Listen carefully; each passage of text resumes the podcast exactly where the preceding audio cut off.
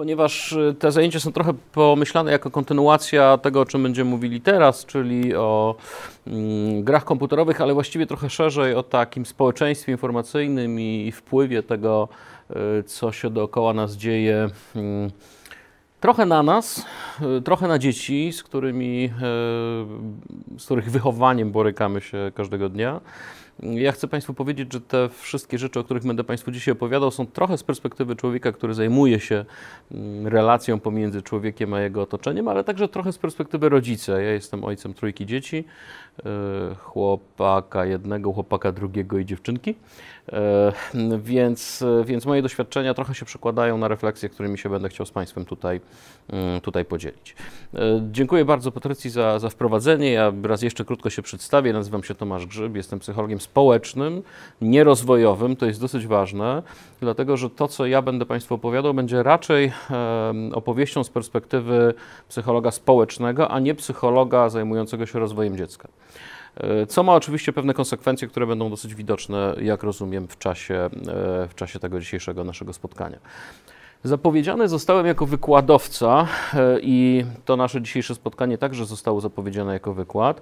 Natomiast e, chciałbym, żeby to był wykład, który także Państwo mogą e, komentować. Będzie czas przewidziany na pytania, więc jeśli takie pytania się pojawią, to oczywiście bardzo proszę, żeby, żeby je zadawać, a my będziemy próbowali w miarę naszych skromnych możliwości na te pytania odpowiadać.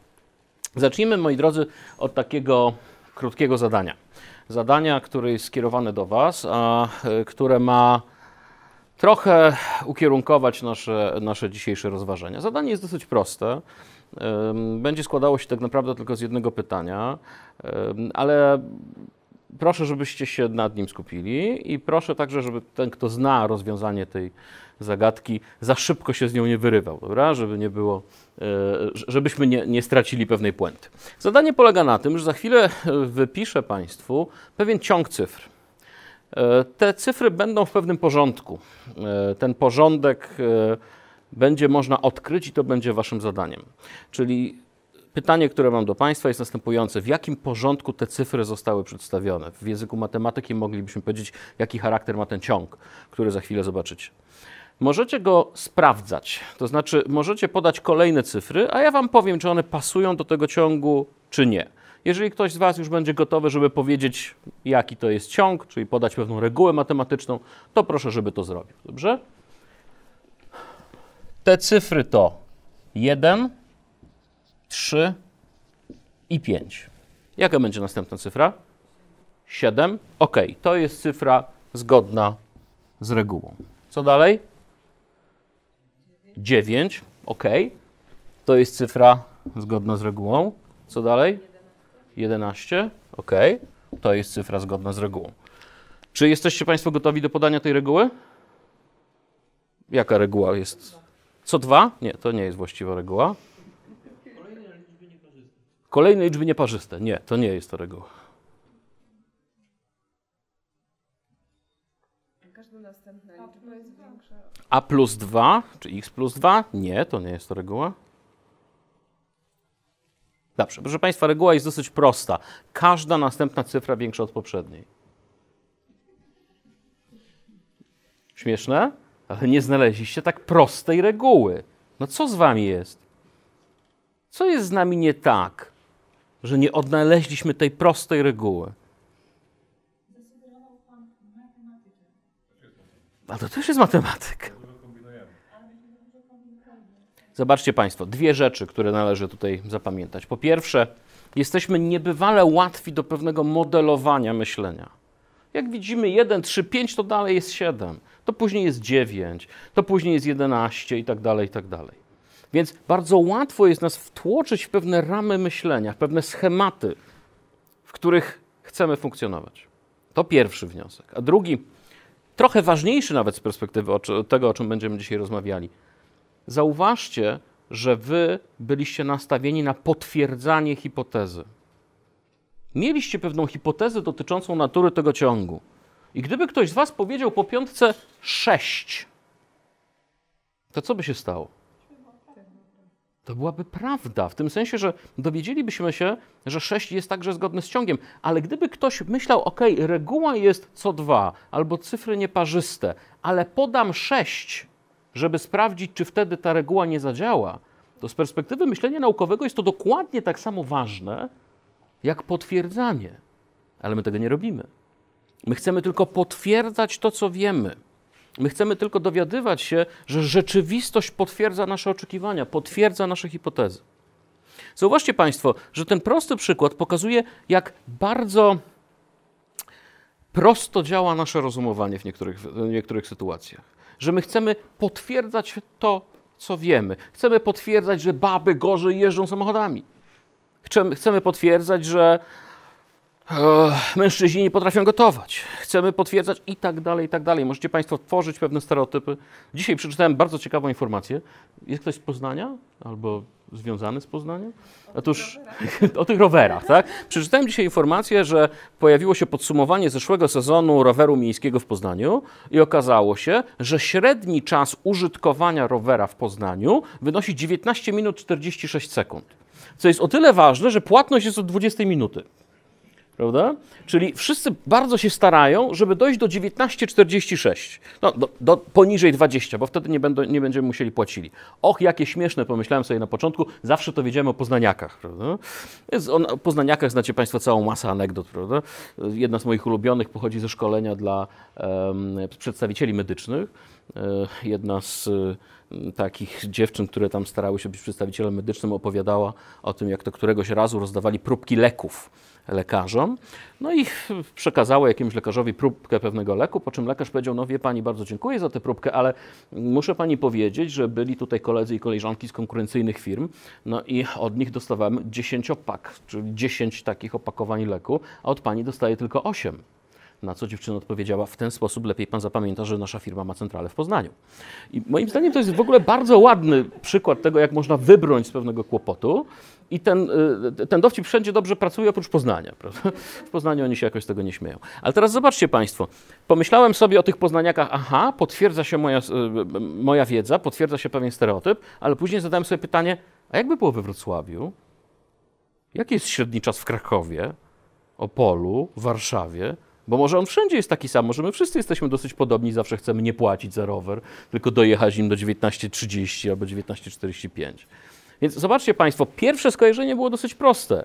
Taka jest Twoja wiedza, to potwierdza Twoją wiedzę. Dopiero później pojawiały się pewne wątpliwości. I tak będzie w trakcie tego naszego dzisiejszego spotkania. Ja chciałbym Państwu przekazać kilka wiadomości, które mm, z perspektywy tego, co wiemy o grach komputerowych, o o tym, jaka jest rzeczywistość wirtualna, mogą być zaskakujące, ale do tego zaskoczenia chciałbym Państwa namówić. Chciałbym, żebyśmy spróbowali popatrzeć na gry komputerowe w sposób dosyć świeży, e, taki, który no, nie zakłada od razu, że to koniecznie musi być samo zło, że to dzieciom się palce od tego wykrzywiają, nie potrafią rozmawiać itd. Tak itd. Tak Popatrzmy na to bez pewnych obciążeń. E, bardzo lubię to zdjęcie, bo ono pokazuje taki silny komponent emocjonalny, który, e, który dzieci mają wobec gier i rzeczywiście w ogromnej większości wypadków tak to wygląda. E, także i na pytanie, dlaczego tak jest, chciałbym, żebyśmy dzisiaj spróbowali sobie odpowiedzieć. Zacznijmy zatem. Zacznijmy od pewnych generaliów, tak? od pewnego zjawiska, które może być dobrze zilustrowane filmem, który chciałbym Państwu teraz pokazać.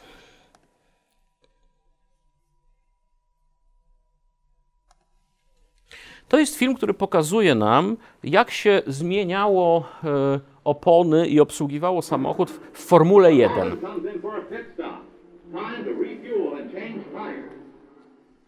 To jest rok 1950.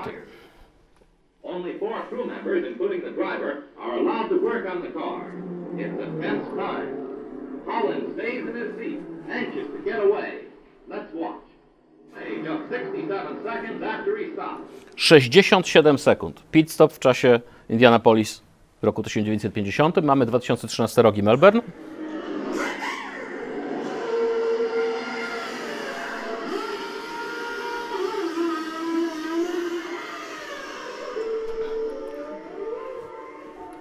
I koniec. Tak?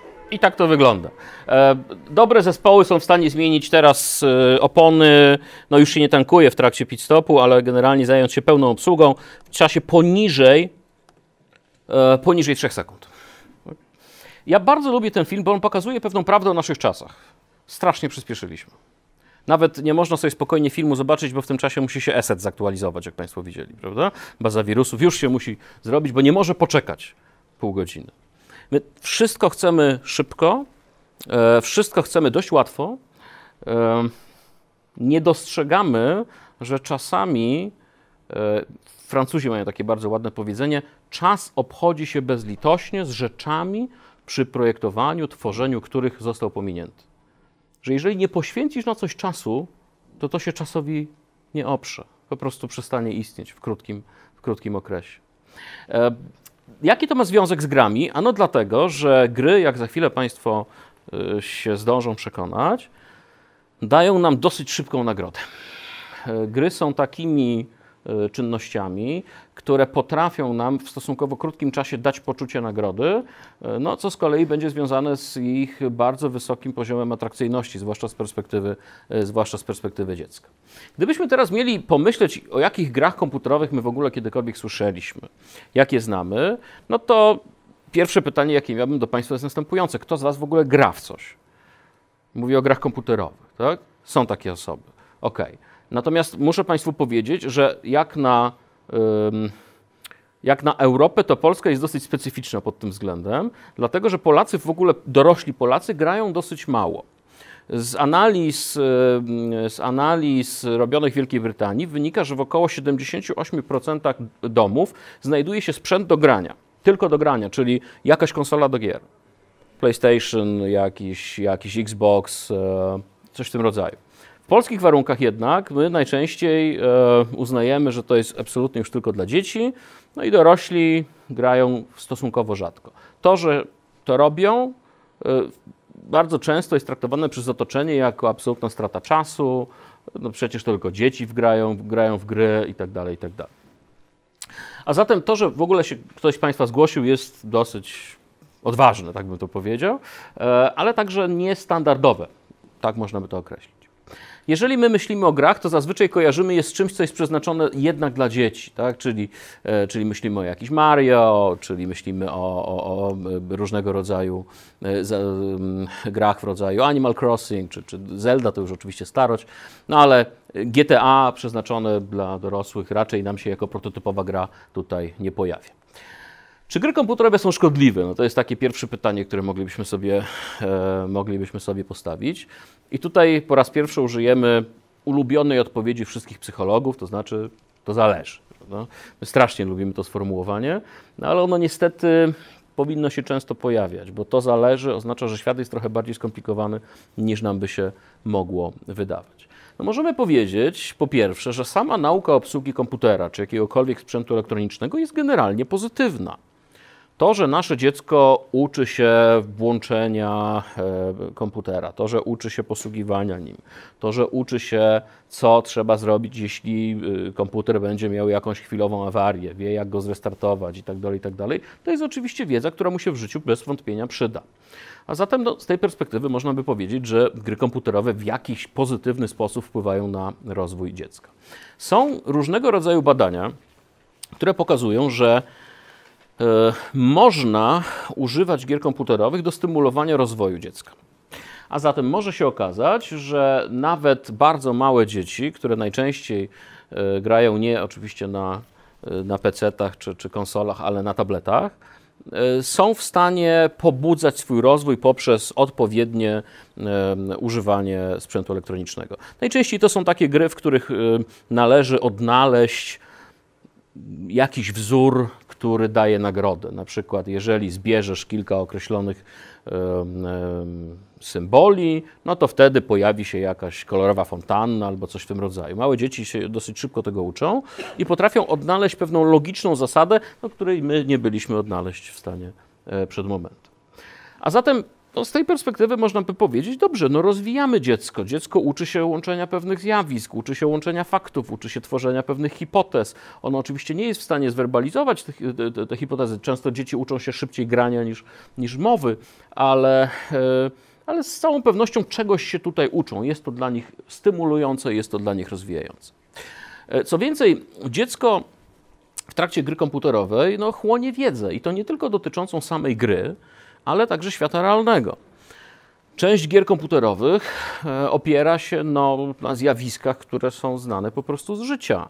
A zatem dziecko uczy się w tej grze tego, jak wyglądają pewne rzeczy w rzeczywistości. No powiedzmy, że jeśli dziecko gra w grę, w której trzeba zrobić tort, a są takie gry, to wie, że najpierw trzeba wziąć jakiś tam biszkoptowy spód, później trzeba dać konfiturę, później drugi kawałek biszkoptu, dopiero to później wszystko polać jakimś lukrem, a na górze jeszcze postawić świeczkę. Zatem jest to wiedza, którą z całą pewnością może gdzieś tam e, później wykorzystać.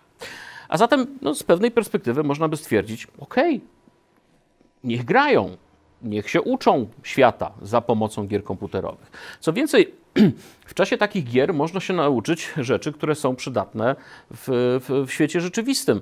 E, ta gra, którą Państwo tutaj widzicie, America's Army, to jest gra, która została już no, sporo lat temu wypuszczona przez armię amerykańską i to była normalna gra, która miała charakter rekrutacyjny. To znaczy, e, to była strzelanka pierwszej perspektywy w której trzeba było e, nauczyć się obsługi różnego rodzaju typów broni używanych w armii amerykańskiej. Należało także nauczyć się współdziałania w takich bardzo podstawowych jednostkach, w których funkcjonują żołnierze w armii amerykańskiej, nauczyć się rank itd., tak itd. Tak Ale najciekawsze w tym wszystkim było to, że po pierwsze ta gra była wypuszczona, stworzona po to, żeby stworzyć dobry wizerunek US Army i generalnie szukać nowych kandydatów na rekrutów. To pierwszy powód, ale drugi przy okazji był taki, że w tej grze wielu rzeczy trzeba się było nauczyć. Na przykład, zanim człowiek miał szansę sprawdzić się na jakimś wirtualnym polu boju, musiał nauczyć się zasad pierwszej pomocy. Czyli faza wstępna tej gry polegała na tym, że trzeba było się po prostu wyuczyć, co to znaczy opaska uciskowa, ponieważ w to grałem do tej pory, pamiętam, że opaska uciskowa w języku angielskim brzmi tourniquet. I ten tourniquet trzeba było założyć w odpowiednim miejscu. Co więcej, nauczyłem się to taka nie wiem, mam nadzieję, że nigdy z tej wiedzy nie skorzystam, że należy palec umoczyć w krwi i obok napisać godzinę, w której się ten tourniquet założyło, bo taka opaska uciskowa nie może być na, e, na ranie dłużej niż przez dwie godziny, no bo wtedy dochodzi do martwicy tkanek i tak dalej, i tak dalej. Wszystkiego tego można się było nauczyć w grze America's Army. Co więcej, nie można się było, tylko trzeba się było nauczyć, jeśli chciał się człowiek przenieść na kolejne etapy i zacząć sobie w końcu strzelać do tego wroga, co jest oczywiście esencją samej tej, e, samej tej gry. A zatem używając takich kategorii, które ja przypominam sobie jeszcze poznawałem czytając Tytusa, Romka i Atomka, bawiąc uczy. Tak? Czyli no, żeby się można było dostać do tych fragmentów, w których rzeczywiście już będzie jakaś zabawa, no to wcześniej musisz się czegoś nauczyć, bo inaczej po prostu tego, mm, do tego ci nie dopuszczą. Tutaj widzicie Państwo fantoma, na którym należało ćwiczyć uciskanie, sztuczne oddychanie, jeśli się tego nie zrobiło w odpowiednim tempie, z odpowiednią siłą, no to wtedy nie zaliczało się testu. Co więcej, była tam taka scena, że się wchodziło do sali i trzeba było test wypełniać po prostu. Taki test z pierwszej pomocy. Nie wypełniłeś, nie zaliczyłeś, nie mogłeś grać. E, to jest bardzo ciekawa książka niejakiego Marka Pręskiego, e, zatytułowana Don't Bother Me Mom, I'm Learning, czyli Mamo nie przeszkadzaj mi, bo ja się uczę.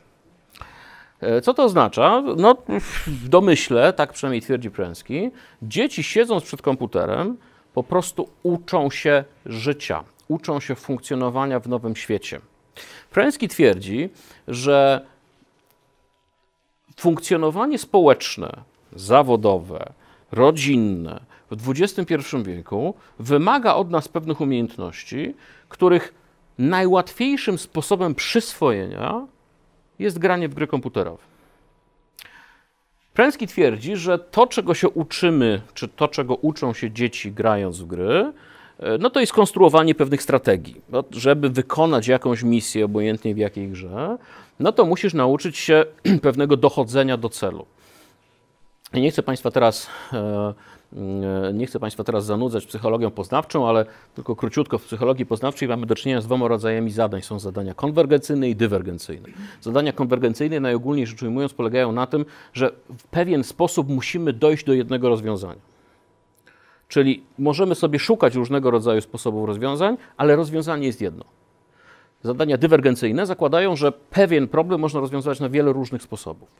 Gry z tej perspektywy są raczej konwergencyjne, a przynajmniej do pewnego momentu były. Natomiast, jak za chwilę sobie zobaczymy, w grach także mamy całą masę różnego rodzaju podziałów na gry, w których jest tylko jedno możliwe rozwiązanie, ale także na takie gry, w których tych rozwiązań jest sporo i y, wszystkie one mogą zostać uznane za poprawne. A zatem z tej perspektywy twierdzenie Prąskiego byłoby sensowne, no bo czego się uczymy, na przykład grając w gry mm, w sieci, wtedy, kiedy musimy rozwiązać jakiś problem, no musimy stworzyć jakąś strategię, musimy tę strategię wykonać, no i sprawdzić, czy ona się, czy ona się właściwie zaimplementowała w rzeczywistość. Kolejna kwestia to jest podejmowanie złożonych decyzji. A zatem nie tylko już musimy z punktu A dojść do punktu B, ale czasami także w niektórych grach, na przykład strategiach ekonomicznych, no, musimy podejmować skomplikowane decyzje, takie, które bardzo często są wykorzystywane później przez psychologów, zwłaszcza psychologów ekonomicznych, w konstruowaniu swoich badań. Są gry, w których musicie Państwo stworzyć duże imperium finansowe. E, no i żeby to duże imperium finansowe stworzyć, to musicie e, przyjąć pewne założenia, musicie te założenia testować, rozwiązywać je i tak dalej, i tak. A zatem no, uczymy się kolejnych rzeczy. W bardzo wąskim sensie, znowu e, powracamy do tego bardzo podstawowego rozumowania uczenia się w grach. No, uczymy się po prostu tego, że komputer działa tak, a nie inaczej, że konsola działa tak, a nie inaczej. Co więcej, musimy się także nauczyć rozumieć pewne instrukcje. Ja mam wrażenie, że to, że znacząca część e, polskich młodych ludzi teraz dobrze mówi i rozumie po angielsku, związane jest z tym, że przez długi czas w Polsce dominowała absolutnie piracka forma pozyskiwania gier komputerowych. Ponieważ nie było polskich edycji, za te polskie edycje trzeba byłoby sporo zapłacić, a często firmom zagranicznym nie opłacało się robienia nie opłacało robienie się polskich edycji gier, bo one i tak już dawno były w Polsce obecne, tylko że w wersji pirackiej, to być może dlatego znacząca część tych naszych młodych ludzi dobrze mówi po angielsku. Uboczne, korzystne efekty piractwa, tak naprawdę. No dobrze, ale przy okazji nauczy się także czegoś innego, bo na razie to tylko te gry y, chwalimy, y, a wcale niekoniecznie tylko z takimi rzeczami należy je y, kojarzyć. To, co tutaj Państwo widzą, to są zrzuty ekranów z różnego rodzaju gier które są dostępne na rynku i chciałbym o kilku takich e, grach tutaj e, przez parę chwil poopowiadać.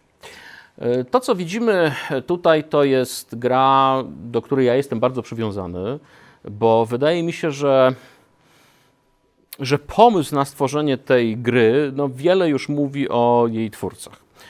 To jest gra, która nazywa się Manhunt. To jest akurat Manhunt 2. E, wydana przez firmę Rockstar. Rockstar to jest w ogóle firma produkująca gry zazwyczaj będące na pograniczu norm akceptowanych przez społeczeństwo, a czasami z mocno poza te granice wykraczających i z całą pewnością Manhunt należy do, takiej, e, do, ta, do tej drugiej kategorii. O co chodziło w, grę, w grze Manhunt? Jak króciutko tylko streszczę Państwu fabułę. E, generalnie gra polegała na jak najbardziej efektownym zabijaniu ludzi na wizji. E, fabuła jest następująca: jesteś człowiekiem, mordercą, który został skazany na karę śmierci.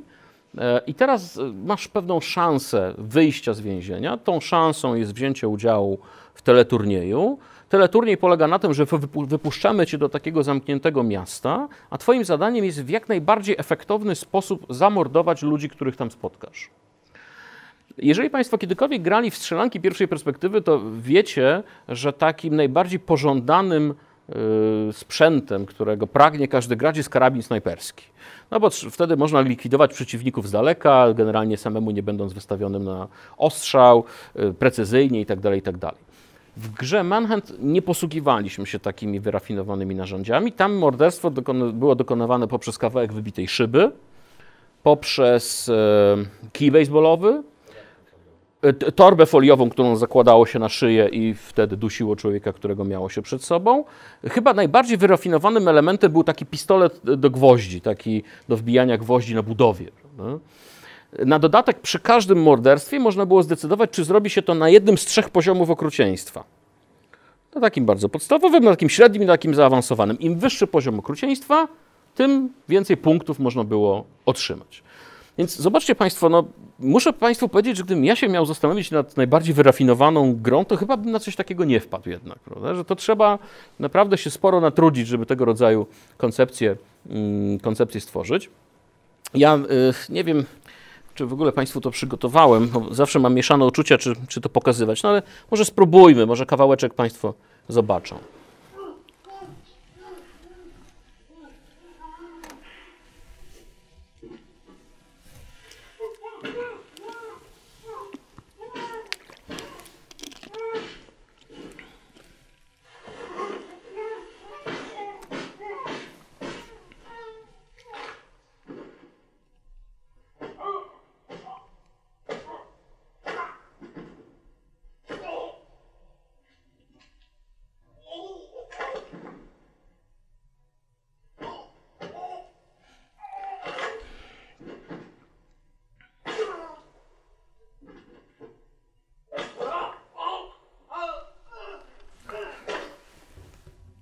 No, może sobie już darujemy kolejne. Sytuacja, jak Państwo widzą, się rozwija i coraz tam bardziej wyrafinowane narzędzia mamy. E, co jest dosyć ciekawe, to morderstwo, którego się tam dopuszczamy, można oglądać z różnych perspektyw. To znaczy, można przyjąć perspektywę autora, czyli tego, który ma po prostu ręce przed sobą i dusi tego, który jest przed nim, ale można sobie je oglądać z różnych kamer, tak jak tutaj, no bo im bardziej efektowne, jak już powiedzieliśmy, tym więcej punktów otrzymujesz. Trudno mi sobie wyobrazić, czego uczy się człowiek grając w taką grę.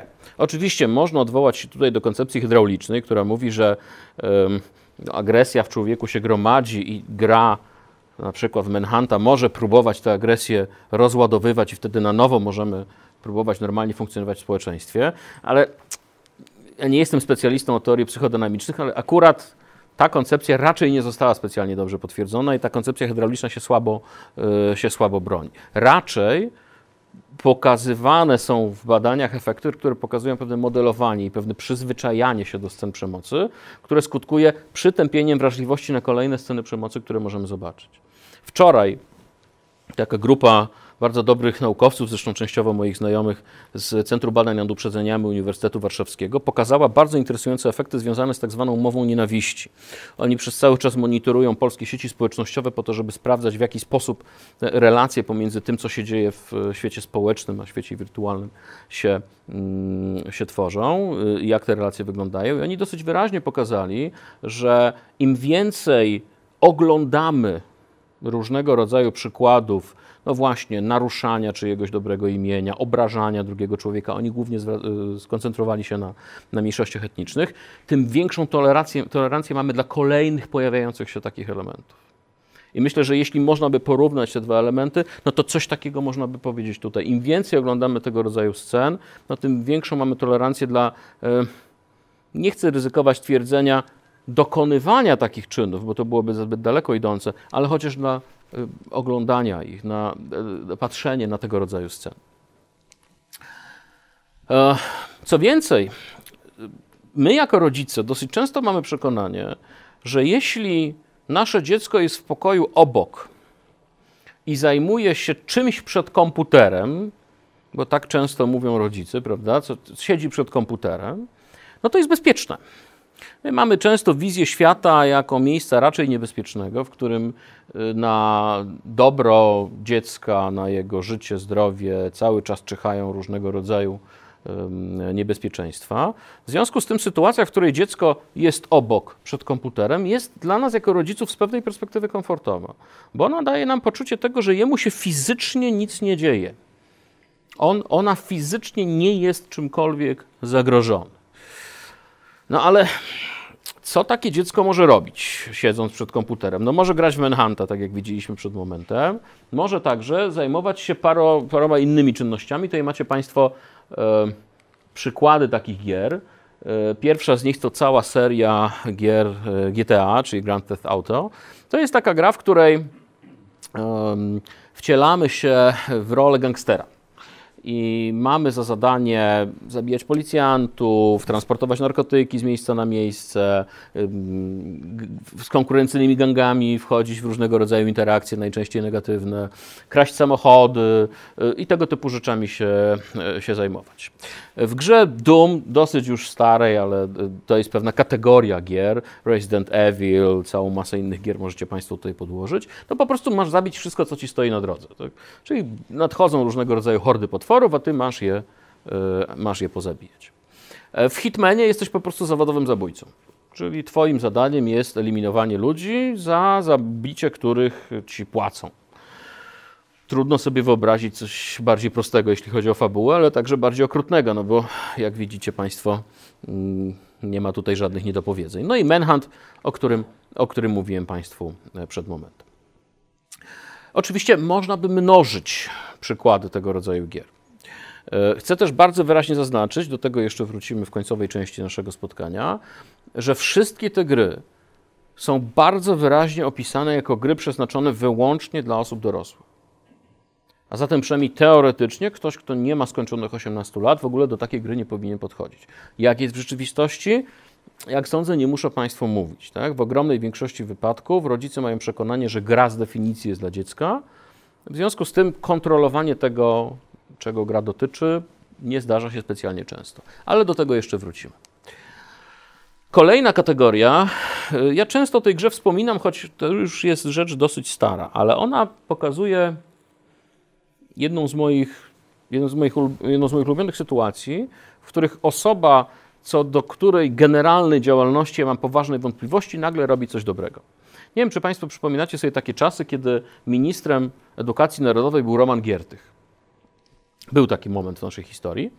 E, Roman Giertych zasłynął bardzo różnymi e, pomysłami. No między innymi wtedy wprowadzono na siłę do polskich szkół mundurki, zwłaszcza do gimnazjów, uznając, że w najlepszych światowych szkołach są mundurki, w związku z tym jak my damy naszym dzieciom mundurki, to one automatycznie staną się najlepszymi e, uczniami w najlepszych szkołach. Wtedy znany części z Państwa profesor Doliński zaproponował, żeby zaimportować do Polski kangury, e, ponieważ e, w Australii są bardzo dobre uniwersytety, prawda? więc jak my sobie przeniesiemy trochę kangurów, to nasze uniwersytety siłą rzeczy także staną się zdecydowanie lepsze. No, mylenie przyczyn i skutków to nie jest rzecz specjalnie rzadka. W każdym razie Roman Giertych robił różne dziwne rzeczy, ale jedną z rzeczy, za które ja bym chciał go pochwalić, to było zablokowanie dystrybucji w Polsce gry, która nazywała się Rule of Rose.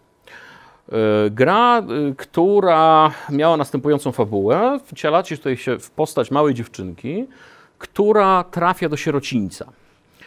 I w tymże sierocińcu musi jakoś ustawić swoje relacje z pozostałymi y, dziewczętami, które tam przebywają. Na dodatek w tym sierocińcu zaczynają pojawiać się różne tajemnicze postacie i tak dalej, i tak. Zobaczcie sobie Państwo trailer tej gry.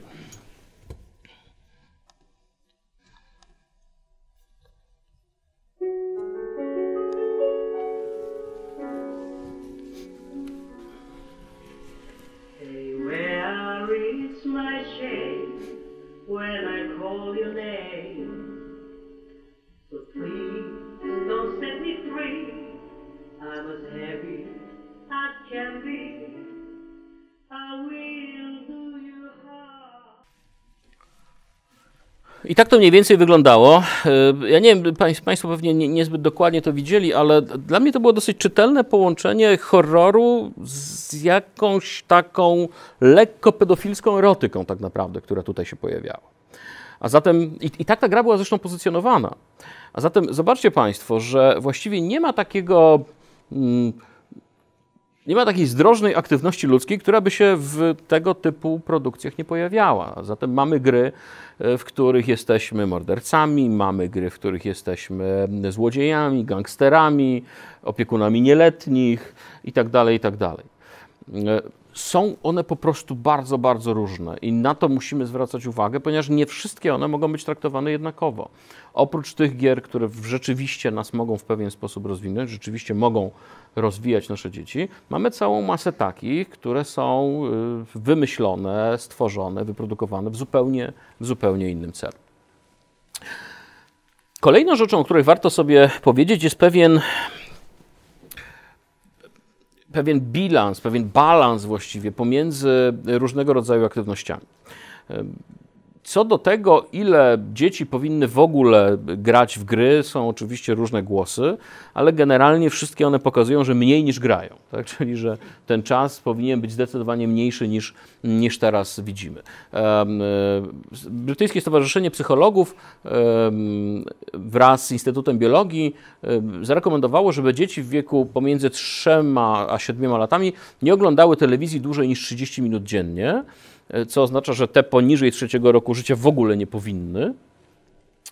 E, natomiast te e, od 7 do 12 roku życia około godziny. Przy czym pod pojęciem telewizji możemy tutaj rozumieć po prostu ekran. To jest zresztą pewien problem, że my dzieciom wyznaczamy różnego rodzaju limity przed telewizorem, ale one często wyłączając telewizor przychodzą do komputera, a kiedy przeganiamy je z komputera przychodzą do tabletu, a jak już ten tablet zabieramy, no to wtedy e, sięgają po komórkę. E, a zatem dzieci są ciągle przed jakimś ekranem, e, co ma bez wątpienia bardzo silnie negatywny wpływ na, na, na ich rozwój. O takim rozwoju psychicznym to jeszcze za chwilę sobie powiemy, natomiast już teraz mogę Państwu powiedzieć, że ogromna większość okulistów zwraca uwagę na to, że dzieci mają bardzo duży problem z widzeniem dali. Tak? one bardzo dobrze widzą w krótkich dystansach, natomiast ze względu na to, że żyjemy w dosyć takim zabudowanym świecie, no to dzieci kompletnie nie wiedzą, jak wygląda horyzont bo bardzo rzadko go widują. Co więcej, mają duży kłopot w tym, żeby zobaczyć coś, co jest daleko. To są tacy okuliści, którzy twierdzą, że raz na godzinę powinniśmy sobie zrobić kilka minut przerwy, nawet jeżeli pracujemy na przykład przed komputerem, i dotyczy to oczywiście nie tylko, nie tylko dzieci, i spróbować policzyć gdzieś drzewa na horyzoncie, albo zobaczyć, co tam się dzieje w, w perspektywie kilkuset metrów, dlatego, że to po prostu jest higiena naszego oka.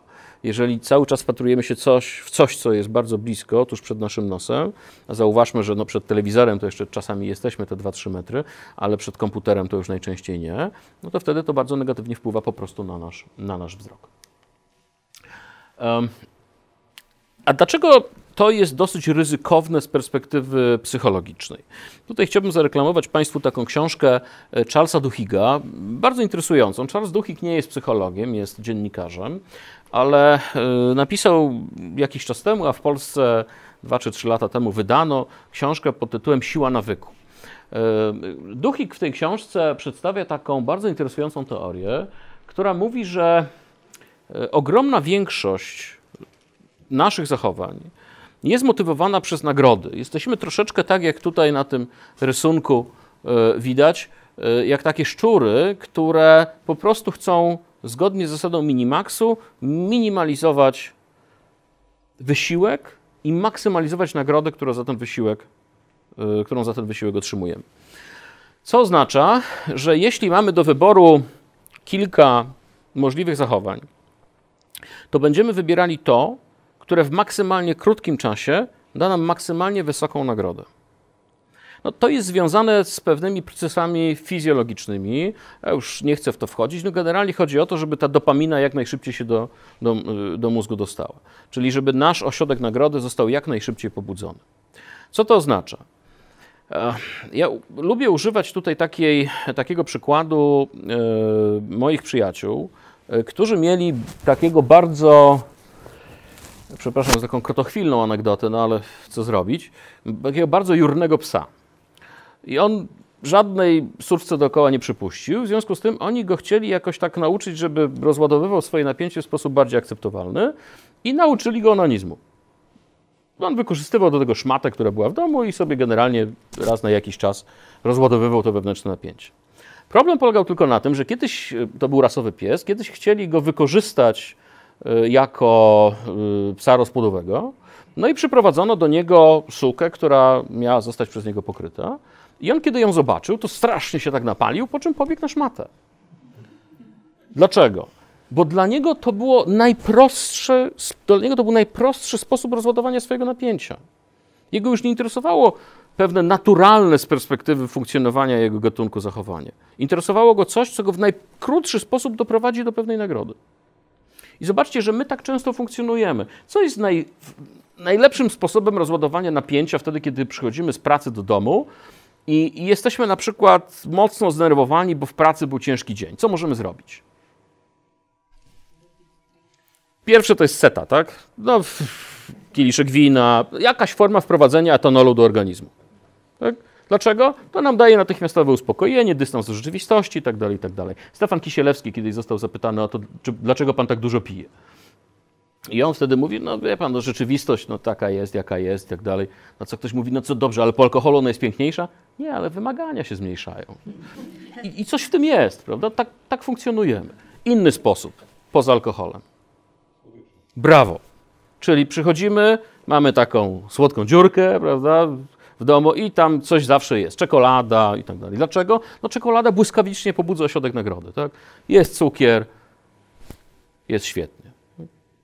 Zobaczcie Państwo, że w ten sposób nasz organizm bardzo wyraźnie uczy się tego, że to jest najlepszy sposób na dostarczanie organizmowi dopamin.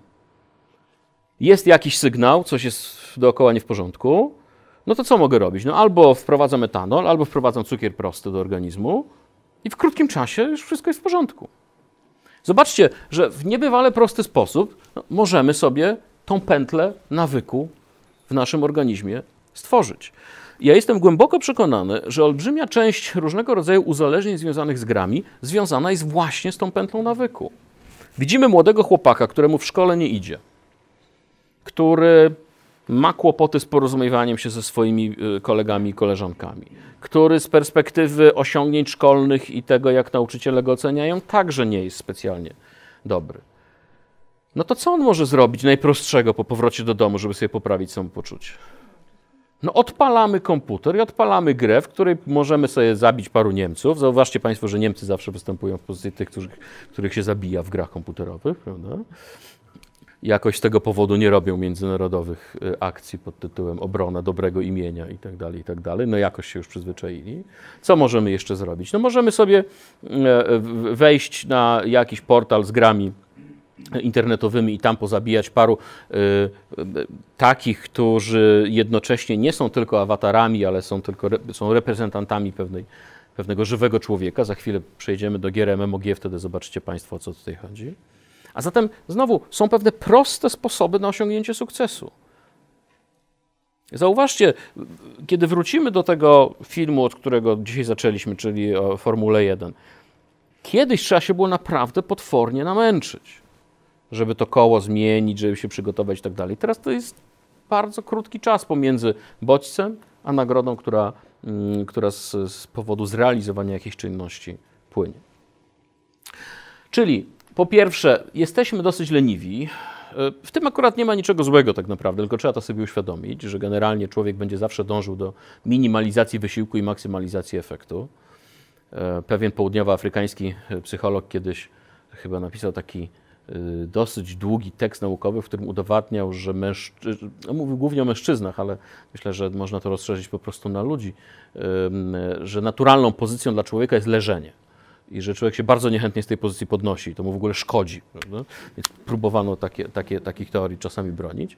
Więc jesteśmy leniwi, to prawda, zawsze będziemy poszukiwali krótkiego, krótkiej y, drogi do osiągnięcia sukcesu. Po drugie, mamy już pewien nawyk, tak? czyli wiemy, że jeśli coś się dzieje takiego, to my powinniśmy zrobić coś y, konkretnego, na przykład zagrać w jakąś grę, żeby to, się, y, to napięcie się rozładowało i żeby, żeby pojawiła się nagroda. No i ta nagroda jest dosyć łatwa. Tak? Kiedy zachęcamy nasze dzieci do tego, żeby się uczyły, no to co im mówimy? No zawsze jest pewien kłopot, prawda? No to często mamy motywację negatywną, bo jak się nie będziesz uczył, to. Rzadko nam przychodzi do głowy, żeby spróbować jakiejś motywacji pozytywnej, ale jeśli pojawia się motywacja pozytywna, to albo często, czasami jest instrumentalna, tu dziadkowie celują w motywacji instrumentalnej pozytywnej, prawda? Jak się będziesz uczył, to dycha. Tak? Dycha za piątkę na przykład, no takie mogą prowadzić akcje różnego rodzaju. E, od razu Państwa informuję, to nie jest główny temat naszego dzisiejszego spotkania. Błagam, nie róbcie tak. To jest najgorsza rzecz, którą można dziecku zrobić. Tak? Płacenie za ocenę. E, to jest, to jest pewien dramat. E, ale trudno jest nam znaleźć sensowną motywację Y, pozytywną, która nie byłaby odroczoną gratyfikacją, która nie byłaby czymś, co przyjdzie za jakiś czas. Tak? Możemy mówić dziecku, ty się teraz bardzo dobrze ucz, bo jak będziesz miał 30 lat, to będziesz miał dobrą pracę. No. To na poziomie deklaratywnym działa. Robiliśmy kiedyś takie badania w przedszkolach. Pytaliśmy dzieci, co one by chciały zrobić w przyszłości, jakie mają plany, y, kim chciałyby być. E, I one często mówią, ja to bym chciał, się chciał dużo uczyć, żeby mieć dobrą pracę. W przedszkolu ja bym wolał, żeby one mówiły, że chciałby być kosmonautami, księżniczkami, rycerzami, którzy zabijają smoki i tak dalej. To byłoby fajniejsze trochę, nie? Więc my trochę im mówimy, tylko że chyba one jeszcze nie są w stanie tego przestawić na jakiś sensowny, e, sensowny wzorzec. Czyli zobaczcie Państwo, że jeśli gra jest używana no właśnie w taki sposób, jako pewna odskocznia od rzeczywistości, jako coś, co ma być remedium na różnego rodzaju negatywne strony codziennego funkcjonowania, to jest niestety bardzo poważne ryzyko stworzenia tego rodzaju pętli nawyku.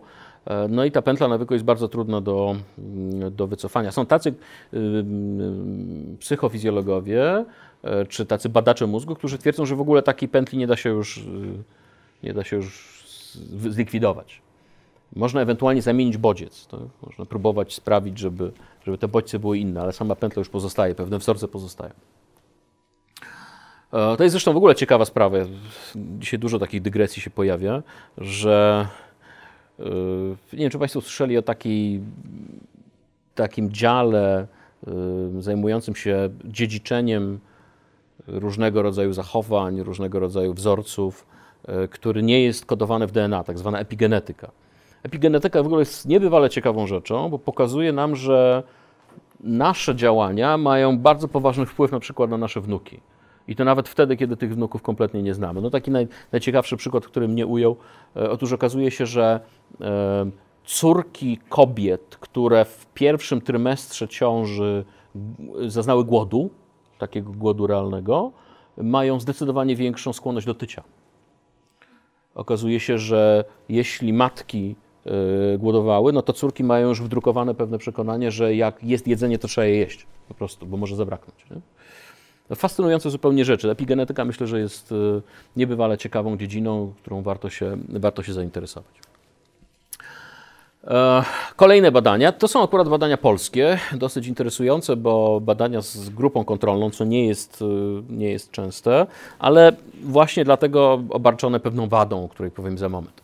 To są badania, które wykonywano e, głównie na, na chłopcach, głównie ze względu na to, że jeśli chodzi o takie siedzenie przed komputerem i granie, takie tradycyjne, to jednak większość chłopców stanowi tę grupę graczy w chłopcy w wieku 12-15 lat, podzielono, podzieloni na dwie grupy. Pierwsza z nich to ta, która została nazwana kodowo komputerową, a więc byli to chłopcy, którzy zajmowali się co najmniej przez 10 godzin w tygodniu, czyli stosunkowo niewiele moglibyśmy powiedzieć, tak? to trochę ponad godzinę dziennie wychodzi, e, graniem w gry o treści agresywnej. Natomiast była jeszcze druga grupa, ta niekomputerowa, mm, która albo nie miała w domu komputera, albo w ogóle w gry nie grała. E, był specjalnie skonstruowany wywiad, E, później przeprowadzono z użyciem różnego rodzaju testów badania na tych chłopakach. No i wyniki pokazały dość jasno, że rezultaty e, różniły się pomiędzy tymi grupami w bardzo statystycznie istotny sposób. E, po pierwsze, ci komputerowi chłopcy okazali się bardziej agresywni, to zarówno w, na poziomie tak zwanego wyniku ogólnego, ale także podskali spe, specjalnych, czyli podskali dotyczącej napastliwości fizycznej i słownej, napastliwości pośredniej, skala negatywizmu była różna, podejrzliwości, wrażliwości i drażliwości. Wszystkie te rzeczy były wyższe u osób, które, które więcej grały. E, co więcej, chłopcy z tej grupy komputerowej mieli zdecydowanie wyższe napięcie emocjonalne i mniejsze uwrażliwienie na rozróżnienie pomiędzy dobrem, dobrem a złem. E, czyli można by powiedzieć, że te dzieci, które grają w agresywne gry komputerowe, w każdym razie tak konkludowali badacze, mają wyższą agresję i niższą wrażliwość moralną. I teraz pytanie do Państwa, jako do takich metodologów amatorów, co jest największym problemem tego badania, właśnie z takiej perspektywy metodologicznej? Do grupy komputerowej było selekcjonowane chłopcy, czy zmuszane? Znaczy nie zmuszane i nie selekcjonowane. Zobaczcie Państwo, e, grupa kontrolna to była grupa, która nie grała w gry, ale nie dlatego, że została losowo do tej grupy kontrolnej przydzielona, tylko dlatego, że oni po prostu nie grali w gry. Czyli co jest przyczyną, a co jest skutkiem, jest ciągle niejasne. Widzimy, że te grupy się różnią, ale nie potrafimy powiedzieć, czy to, że ci chłopcy grają w te gry o treści agresywnej sprawia, że tacy są, czy raczej to, że oni tacy są, sprawia, że wybierają gry o treści agresywnej. Rozumiemy? Więc zobaczcie Państwo, to jest jeszcze ciągle, ciągle niejasne, ale zauważcie Państwo także, że z perspektywy etycznej trudno jest takie badanie przeprowadzić, bo trudno jest zmuszać ludzi do tego, żeby grali w gry o agresywnej treści. Zwłaszcza przez dłuższy czas, prawda? E, wiemy, co to są za znaki? Nawet jeśli wiemy, to okazuje się, że bardzo często je po prostu ignorujemy. To jest klasyfikacja PEGI, a więc klasyfikacja pokazująca nam, y, dla kogo dana gra jest przeznaczona. A zatem y, po pierwsze mamy tutaj grupy wiekowe, czyli mamy grupę y, powyżej 3 lat. Nie ma gier dla dzieci poniżej 3 lat generalnie.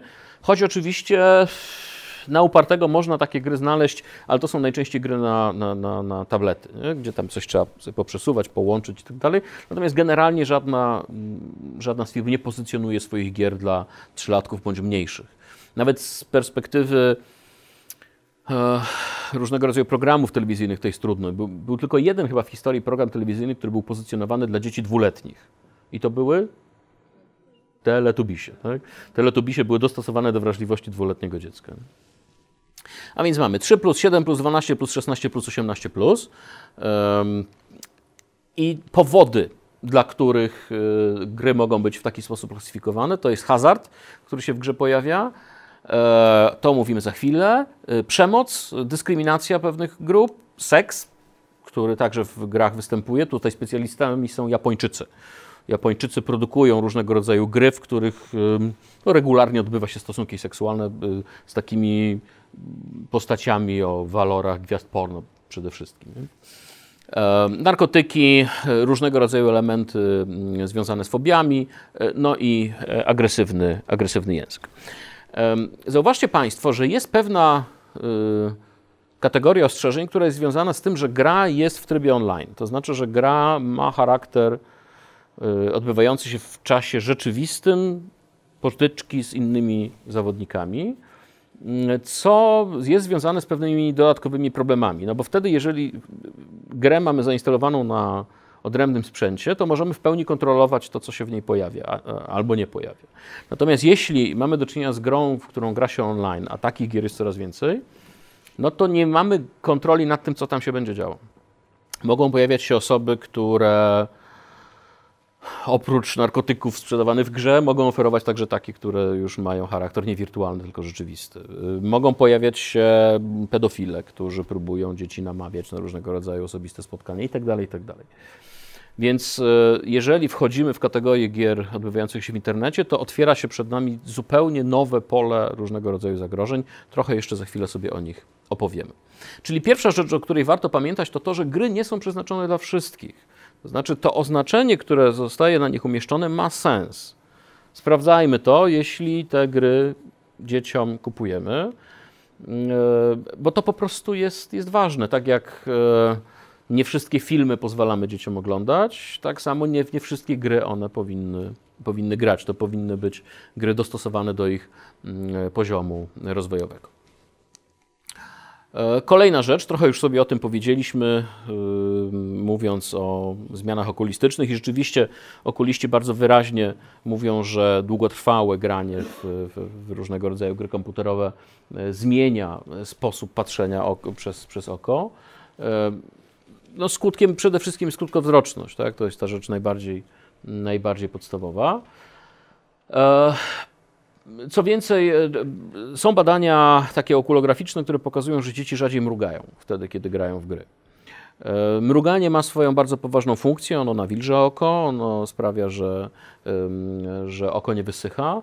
E, w związku z tym no, długotrwałe granie sprzyja rozwijaniu czegoś, co się nazywa zespołem suchego oka. No i z kolei zmusza nas do wykorzystywania różnego rodzaju kropli, lakrymalu, sztucznych łez i tym podobnych rzeczy. E, co więcej, e, zauważcie Państwo, że no, jak, jak sobie przypominam, najpiękniejsze doświadczenia związane z moim graniem w gry, to to było ciemny pokój, słuchawki, no i jakieś tam Half-Life albo, albo coś w tym rodzaju. E, no, wszystko to, co można zrobić źle. Tak? Długotrwałe noszenie słuchawek na uszach powoduje pewne zmiany w, mm, w, w, w, tym, jak słyszymy. Granie w ciemnym pokoju, czyli silny kontrast pomiędzy obrazem przed oczami a otoczeniem, także powoduje negatywne konsekwencje dla oczu. No i oczywiście kłopoty z zasypianiem. E, to jest rzecz, którą, na którą my wszyscy cierpimy, dlatego że okuliści twierdzą, nie bez podstaw, że kiedy patrzymy w ekran, obojętnie czy jest to ekran komputera, telewizora, smartfona, to patrzymy na latarkę. To jest po prostu światło, które prosto do naszych oczu jest emitowane. E, I teraz są badania, które pokazują, że jeśli korzystasz ze smartfona mm, w czasie krótszym niż 30 minut przed położeniem się, no to będziesz miał problemy z zasypianiem. A co my robimy tuż przed położeniem się spać? No, coś tam jeszcze sprawdzę, prawda? I, no i sprawdzamy na tyle, a później się zastanawiamy, dlaczego nie możemy zasnąć. No, prawdopodobnie właśnie, właśnie dlatego. Kolejna rzecz, i tutaj chciałbym Państwu pokazać pewien film,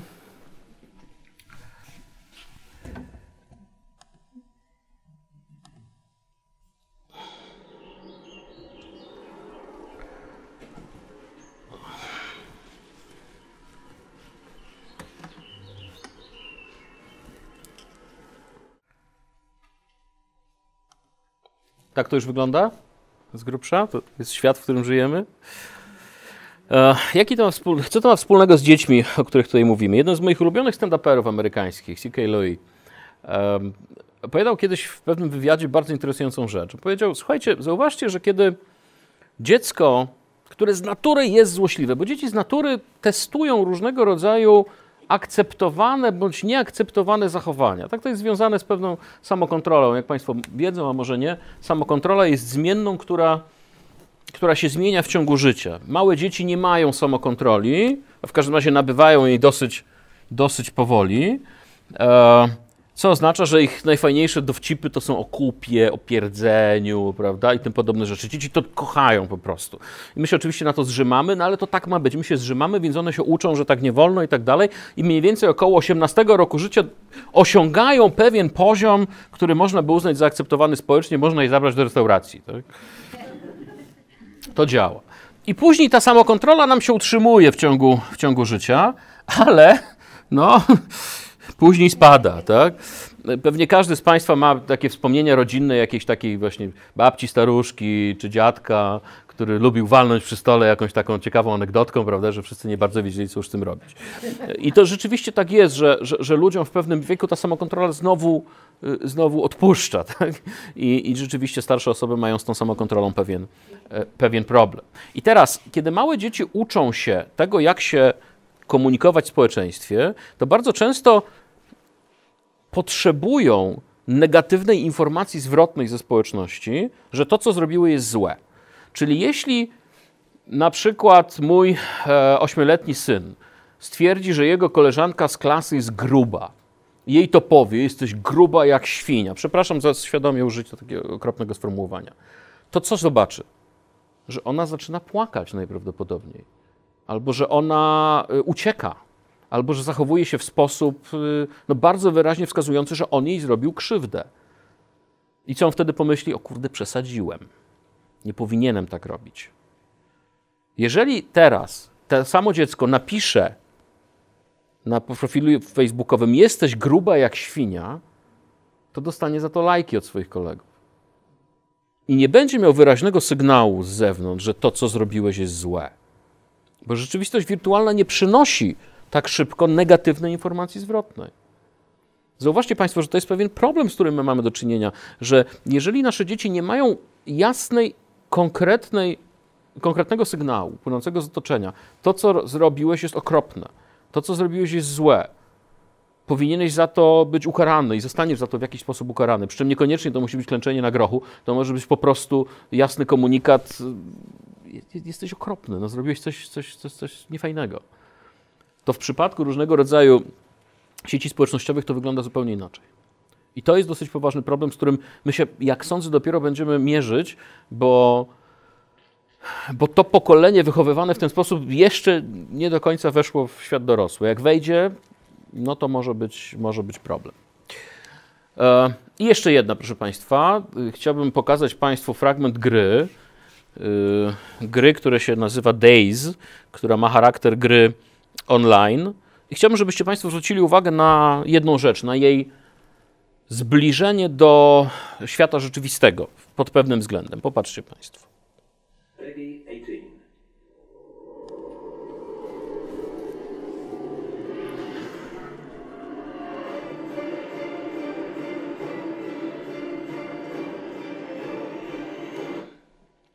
E, nie wiem, czy Państwo zwrócili uwagę na niebywały realizm graficzny tej gry. Kiedy ja zaczynałem grać w gry komputerowe, no pierwszy był Pong, tak? czyli dwie takie kuleczki, znaczy dwa, dwie kreseczki odbijające kuleczkę. Prawda? Tam trudno się było y, zapatrzyć w tę grę. Tak? To była gra, która dawała jakąś rozrywkę, ale tylko, tylko na chwilę. Trudno się było specjalnie wciągnąć w fabułę i tak dalej, tak dalej. Teraz mamy gry, w których coś, co się nazywa e, tym zjawiskiem projekcji identyfikacji, jest niebywale wysoko e, postawione. To znaczy odróżnienie gry od fikcji no bywa niebywale trudne. A to jest jeszcze gra, którą widzimy na ekranie. Nie wiem, czy Państwo kiedyś mieli okazję spróbowania czegoś, co się nazywa Oculusem, albo jakimkolwiek systemem rzeczywistości rozszerzonej, kiedy zakładacie na E, na, na, na oczy okulary e, i zaczynacie się po prostu wchodzić do innego świata. W sensie dosłownym wręcz. E, na tyle dosłownym, że błędnik zaczyna wam na początku wariować, no i macie wrażenie zbierania na torsję, dlatego że, no, że coś się dzieje dziwnego. Tak? Oczy wyraźnie pokazują, że jesteście w zupełnie innym miejscu niż sygnalizuje to błędnik. Ja myślę, że to jest kwestia czasu, kiedy takie rzeczy będą powszechnie dostępne i wtedy będziemy mieli kolejny problem związany z tym, że odróżnienie tego, co się dzieje w realu, co się dzieje w rzeczywistości, która jest obok mnie i w tej, która jest stworzona przez twórców, twórców gry, no już będzie niebywale trudno. Kolejna rzecz, o której warto powiedzieć, powolutku się już zbliżamy do, do, do końca, to jest takie zjawisko, które się nazywa MMOG, czyli Massively, Massively Multiplier Online Game, a zatem gry, które nie stawiają sobie za cel jakiegoś bardzo wysokiego poziomu realizmu najczęściej, e, ale są grami, w których naraz potrafi grać kilka, kilkanaście tysięcy ludzi na całym świecie. Czyli logujemy się na pewną, pewną platformę i tam zaczynamy tworzyć pewne pewne e, postacie albo całe armie, struktury i tym podobne rzeczy. Tutaj tylko trzy przykłady: World of Warcraft, World of Tanks i O-Game. O-Game to już trochę tak trąci myszką, ale w pewnym momencie to była niebywale popularna gra, gdzie ludzie tworzyli w wirtualnym świecie swoje armady statków kosmicznych zdobywających kolejne wszechświaty i tym podobne, tym podobne rzeczy. Problem z grami MMOG jest taki, że one mają niebywały potencjał uzależniający, bo po pierwsze wiemy, że gramy tam z innymi osobami, to znaczy nie ma tam botów, czasami są, ale generalnie gracie tam, konkurujecie z innymi rzeczywistymi e, graczami. Zatem pojawia się tutaj element pewnej konkurencji. Tak? On mi rozwalił moje imperium, ja jemu rozwalę jego i tak dalej, i tak dalej, więc jest duży potencjał e, no właśnie takiej konkurencji, która się tutaj pojawia. E, po drugie, Często jest tak, że one działają na zasadzie takiej reguły, która w psychologii jest nazywana regułą zaangażowania i konsekwencji. Znaczy, na początku pozwalają wam grać za darmo. E, tworzysz swój profil, zaczynasz go jakoś tam budować. Na początku wszystko jest ok. I są jakby dwie formy, mm, dwie, dwa modele biznesowe tych gier. Pierwszy to jest taki, że po prostu trzeba zakupić grę i później już zasadniczo większość rzeczy jest bezpłatna. No tak jest w przypadku, jeśli dobrze pamiętam, World of Warcraft. Ale jest też taka y, grupa gier, gdzie na początku wszystko jest darmowe, ale żeby naprawdę zacząć się w tej grze liczyć, musisz zacząć płacić. E, kilka lat temu był pierwszy przypadek, e, bo przypadki kradzieży rzeczy wirtualnych się zdarzają nagminnie. Tak? Można komuś ukraść wirtualny miecz zagłady albo coś tam w tym rodzaju. Ale e, kilka lat temu był w Korei, Koreańczycy są, jeśli chodzi o gry komputerowe, niebywale rozwiniętym. Ta popularność gier komputerowych jest wielokrotnie wyższa nawet niż w jakimkolwiek kraju europejskim. Był pierwszy przypadek morderstwa, to znaczy zamordowania kogoś dla artefaktu z gry jeden chłopak zabił drugiego po prostu po to, żeby zagarnąć jego postać i jego wirtualne pieniądze, jego wirtualny miecz i tym podobne rzeczy. A zatem e, widzimy, że jest to rzecz, no, znowu, o dużym potencjale uzależnień. To nie wymaga bardzo poważnego sprzętu, bo tutaj większość rzeczy dzieje przez przeglądarkę internetową, e, no ale jak mówię, w pewnym momencie zaczyna być po prostu drogie, e, bo po prostu zaczynamy chcieć w grze coraz więcej mieć, a jak chcemy to mieć, to można oczywiście bardzo długo na to pracować, ale można też po prostu sobie te rzeczy kupić. E, tak jest często w przypadku gier na smartfony, tak? czyli takich niby początkowo bezpłatnych e, rzeczy, ale zauważcie Państwo, że żeby zainstalować grę na smartfonie, to musicie mieć swoje konto Google, które często jest połączone z Waszą kartą kredytową, więc dosyć prosto można za pomocą drobnych kliknięć sobie kupić, a to jakieś kolejne tokeny, za które można tę grę swoją um, ulepszyć.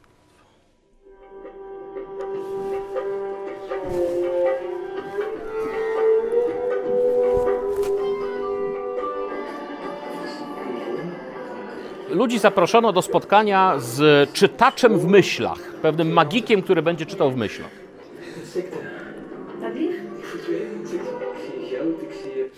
Jak do tej pory myślę, że to jest dla Państwa jasne. Krótko przypomnę, facet mówił naprawdę o bardzo prywatnych rzeczach tych ludzi, że masz jakiś problem z, z mięśniem, a u Ciebie widzę jakiś dom z białym balkonem i tak dalej, i tak dalej, a zatem podawał informacje, o których jak oni sądzili, nikt najprawdopodobniej nie wie. Podawał imiona przyjaciół i tym podobne rzeczy. Zobaczmy, co, co się dzieje dalej. Czy znasz swój numer konta bankowego? Bo ja znam. Mówi zadziwiający Dave.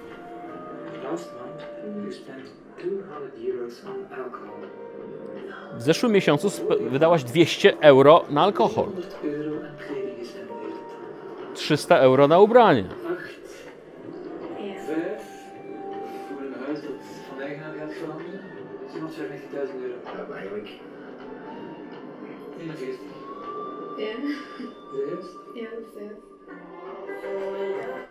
To jest akurat reklama pewnego banku belgijskiego, e, ale ona dość wyraźnie pokazuje, że rzeczywiście nasze całe życie jest online i naprawdę sprytna osoba jest w stanie połączyć wiele faktów. E, zresztą niejaki Kosiński, absolwent SWPS-u, zasłynął ostatnio z takich badań, w których pokazał, że można bardzo wiele rzeczy przewidywać w oparciu o, o to, co lubimy w, na Facebooku. A znacząca część różnego rodzaju gier, zwłaszcza tych prowadzonych online, jest połączona z naszym kontem facebookowym. Logujemy się często za pomocą konta facebookowego do wielu, mm, do wielu portali, a zatem no, wiele rzeczy jesteśmy w stanie uzupełnić. Być może jest to najważniejsza rzecz, którą Państwu dzisiaj powiem. Najwięcej internet dowiaduje się o nas dzięki quizom. Różnego rodzaju. Lubicie Państwo takie quizy? Co wiesz o tym, co wiesz o tamtym? Okazuje się, że wszystkie te dane są zapisywane i na podstawie tego można stworzyć bardzo szczegółowy profil wasz yy, i sprzedawać wam różne rzeczy. No. Quizy są naprawdę pod tym względem niebywale, yy, niebywale wiedzonośne, tak bym to określił. A zatem w sieci nic nie ginie, tak? Tam są, jest cała masa rzeczy, które sami umieszczamy, jest cała masa rzeczy, które umieszczają nas inni. E, nie ma żadnego problemu z połączeniem twarzy, z połączeniem zdjęć na różnych profilach. Zresztą to się czasem robi zupełnie, e, zupełnie automatycznie. I teraz te relacje, ja lubię używać takiego porównania, że kiedyś nasze relacje z innymi ludźmi były jak rów mariański, tak? czyli najbardziej głębokie miejsce na, na naszej planecie, 10 911 metrów. Tutaj macie Państwo płynącego kaszalota, tutaj wrak Titanica, tutaj Mont Everest, gdyby był od, y, od rowu mariańskiego, a tutaj sam rów mariański, 10 911 metrów. Jedyny w swoim rodzaju, nie ma drugiego takiego rowu y, na całym świecie, ale jest bardzo głęboki.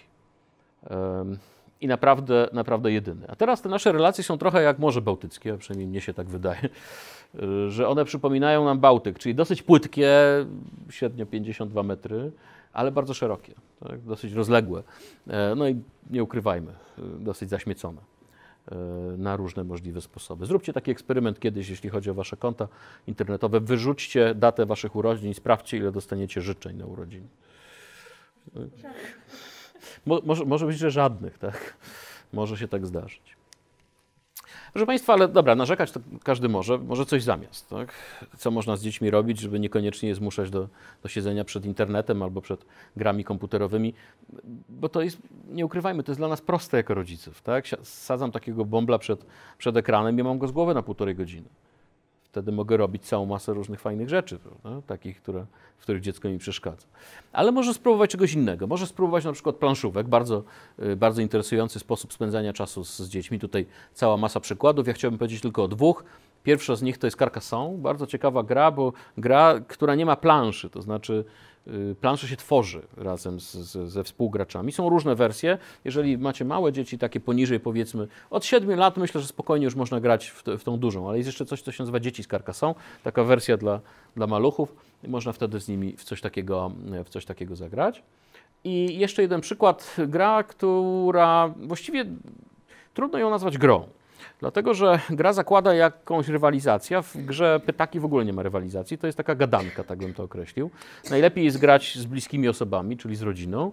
I tam są takie polecenia, gdzie się losuje y, jakąś kartę i tam trzeba odpowiedzieć na pytanie, jaki prezent sprawił Ci największą radość, albo jakie swoje obowiązki domowe lubisz najbardziej, albo co pamiętasz ze swojego wczesnego dzieciństwa, jaka jest Twoja największa porażka sportowa. Zauważcie, że kiedy zaczynamy o takich rzeczach rozmawiać, zwłaszcza w towarzystwie dzieci, to naprawdę robi się z tego bardzo ciekawa, bardzo ciekawa rzecz. E, ja przypominam sobie taką sytuację, kiedy mój syn, z którym ciągle mamy problemy, bo on taki jest y, ostry chłopak, tak bym powiedział, i strasznie się wnerwia, jak coś mu się, tam się nie podoba. Sobie próbujemy jakoś tą agresją e, radzić. E, I kiedyś został zapytany, co trzeba zrobić, czy co, co najbardziej chciałbyś zrobić, kiedy jesteś zdenerwowany. I on powiedział wtedy: Chciałbym, żebyście mnie o nic nie pytali przez chwilę. W życiu bym na to nie wpadł, pomimo 15 lat zajmowania się psychologią. A on mi powiedział bardzo prostą rzecz: no po prostu daj mi przez chwilę spokój. Ja muszę się sam wyzłościć w sobie, a później będę gotów z tobą rozmawiać. Jedna z najciekawszych rzeczy, którą kiedykolwiek w grze zobaczyłem, i to jak widać nie w grze e, komputerowej. Proszę Państwa, podsumowując trochę, odwołam się do takiego dżentelmena, którego widzimy tutaj po prawej, który miał bardzo ładne imię Filipus Aureolus Theophrastus Bombastus von Hohenheim, tak się nazywał, zwłaszcza ten Bombastus mi się podoba najbardziej, mm, ale był szerzej znany jako Paracelsus. czyli lekarz, przyrodnik, zajmował się ziołolecznictwem itd., tak itd. Tak I tenże Paracelsus kiedyś powiedział takie zdanie, że wszystko jest lekarstwem i wszystko jest trucizną. Tylko to zależy od dawki. Że każda rzecz może być zarówno użyta jako lekarstwo, ale także jako trucizna. Jeżeli e, Państwo e, interesują się geografią, to być może wiedzą, że są takie ludy w Ameryce Południowej, które e, piją wodę skażoną arszenikiem. Po prostu woda, przepływając przez pewne skały, odrobinkę arszeniku zawsze z sobą niesie. Okazuje się, że to są ludy, które są świetnie odporne na różnego rodzaju trucizny. I one mogą codziennie jeść ryby, które leżały od tygodnia y, i już sobie trochę zdążyły nadgnić i to im nic nie robi. Po prostu codzienne przyjmowanie odrobiny trucizny sprawiło, że oni są niejako zaszczepieni na to. To już im specjalnej krzywdy nie, nie wykona. Trochę tak jest z grami i z tym wszystkim, co jest dookoła nas. Nie możemy potępiać ich w czambu, mówiąc, to jest na pewno złe, albo to prowadzi tylko do negatywnych konsekwencji. Nie. To wszystko ma sens, jeśli podejdziemy do tego w sposób rozsądny, odpowiedzialny i będziemy potrafili zachować w tym balans. Gra komputerowa nie zrobi krzywdy, nawet jeśli jest bardzo brutalna. No oczywiście to trzeba myśleć przede wszystkim o ludziach dorosłych, ale jeżeli myślimy o dzieciach, no to nawet jeśli ta gra zawiera w sobie rzeczy, które są nie do końca właściwe, to my jesteśmy w stanie zapobiegać temu, ale pod warunkiem, że to nie będzie tak, że nasz syn czy córka będzie w tą grę grał przez 6-7 godzin dziennie. Bo po prostu tego już nie będziemy w stanie powstrzymać. Czyli podsumowując, proszę Państwa, nie potępiajmy gier zupełności. One potrafią przynosić sensowne korzyści, potrafią przynosić um, wiedzę, potrafią przynosić pewne umiejętności. Ale z drugiej strony nie traktujmy ich jako absolutnego wypełniacza czasu. I nie traktujmy ich jako pewnej formy wymówki, także dla nas. Dlaczego dziecko jest takie? No, wszystko te gry komputerowe. Ktoś te gry stworzył, ktoś pozwolił w te gry grać, ktoś ten komputer kupił, e, ktoś na to wszystko wydał pieniądze. Czy my także jesteśmy za to, za to odpowiedzialni? E, I żeby nie było tak, że my tylko zabraniamy, spróbujmy zaproponować coś innego. Tak? Spróbujmy zaproponować któreś z gier, które, które będziemy grali wspólnie. One naprawdę e, mogą dać dużo frajdy. Po pierwsze, wspólnie spędzamy czas, po drugie, dowiadujemy się o sobie wielu rzeczy, no a po trzecie i chyba najważniejsze, po prostu mamy z tego wszyscy dobrą zabawę. Ok, bardzo Państwu dziękuję. Jeśli, jeśli są jakieś pytania, to bardzo chętnie na nie odpowiem. Mamy mikrofon, tak? Chciałem przede wszystkim podziękować, bo szczerze mówiąc, mój syn parę dni temu, będąc u kolegi wrócił, zgłosił, że na zajączka ma 10 lat, chciałby dostać grę GTA 2, coś takiego. Ja w ogóle przyjąłem to, ale jeszcze nie sprawdzałem, natomiast bardzo dziękuję, bo to jest ważna informacja. Natomiast ja mam pytanie odnośnie gry, w którą on namiętnie gra, oczywiście limitowane jest to do godziny dziennie. Mm, czasami zamienia, dodaje jeszcze jakieś tam pół godziny z, z, z filmu czy z bajki, e, bo taki limit mam, godzina dziennie gry i godzina dziennie oglądania filmu ale gra z 6-7-letnim teraz bratem Minecrafta.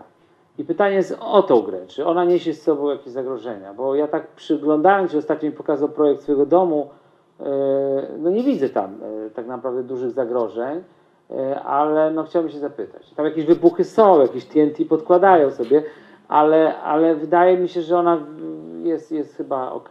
Znaczy ja myślę, że to jest trochę tak jak z grami, które w, w ostatnim czasie zrobiły bardzo dużą furorę w rodzaju Pokémon Go. Tak? Jak Państwo wiedzą, Pokémon Go to była gra, w której należało łapać e, Pokémony w rzeczywistości rozszerzonej, czyli wychodziło się na, e, na ulicę, no i zaczynało łapać Pokémony, które gdzieś tam biegają po, e, po prawdziwej ulicy. Tak?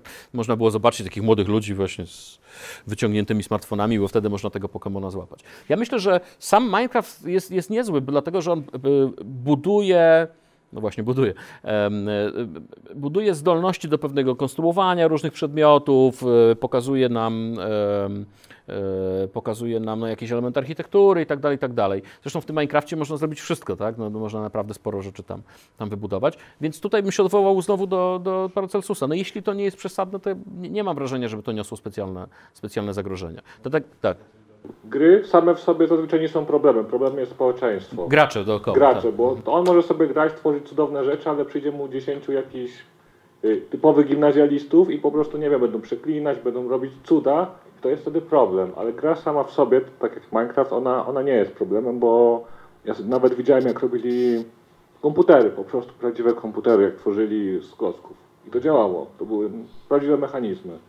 Więc niesamowicie rozwija kreatywność, może rozwinąć niesamowicie kreatywność, trzeba tylko uważać na społeczeństwo. Znaczy on nie jest online. Nie, nie mam online. Nie, nie wiem, czy się, da się grać w Minecrafta nie online? No właśnie wydaje mi się, że, że da się. Tak? To tego nie wiem. A, jeżeli tak, to, to nie ma problemu. To, Aha, okej. jeżeli to jest offline, to nie ma żadnego problemu. ekran na pół z bratem Mhm. Okej. Natomiast to jest ważna uwaga. Zobaczcie, że każda gra tak, tak naprawdę może stać, się, może stać się potencjalnie groźna, jeśli pojawią się tam dziwni ludzie. Tak? E, To w wielu grach, e, nawet w strzelankach często jest taka informacja, ok, wchodzisz teraz w tryb offline, my przestajemy jako twórcy gier mieć odpowiedzialność za to, z czym się spotkasz. Bo możesz się spotkać z rzeczami, które są, e, które są po prostu nieprzyjemne. E, tak jak Pan słusznie zauważył, mogą pojawić się różnego rodzaju wirtualne gangi, które, które będą Ci po prostu uprzykrzały życie. Okej, proszę Państwa, jeśli, jeśli więcej pytań nie ma, to ja bardzo Państwu dziękuję za spotkanie. Jeśli dobrze pamiętam, o 18.45 są kolejne zajęcia z, z, z- Kubą Kusią, które bardzo serdecznie polecam. E, To mój były student, obecnie kolega z pracy. E, Bardzo Państwu dziękuję, to był dla mnie bardzo miły wieczór. Dziękuję bardzo.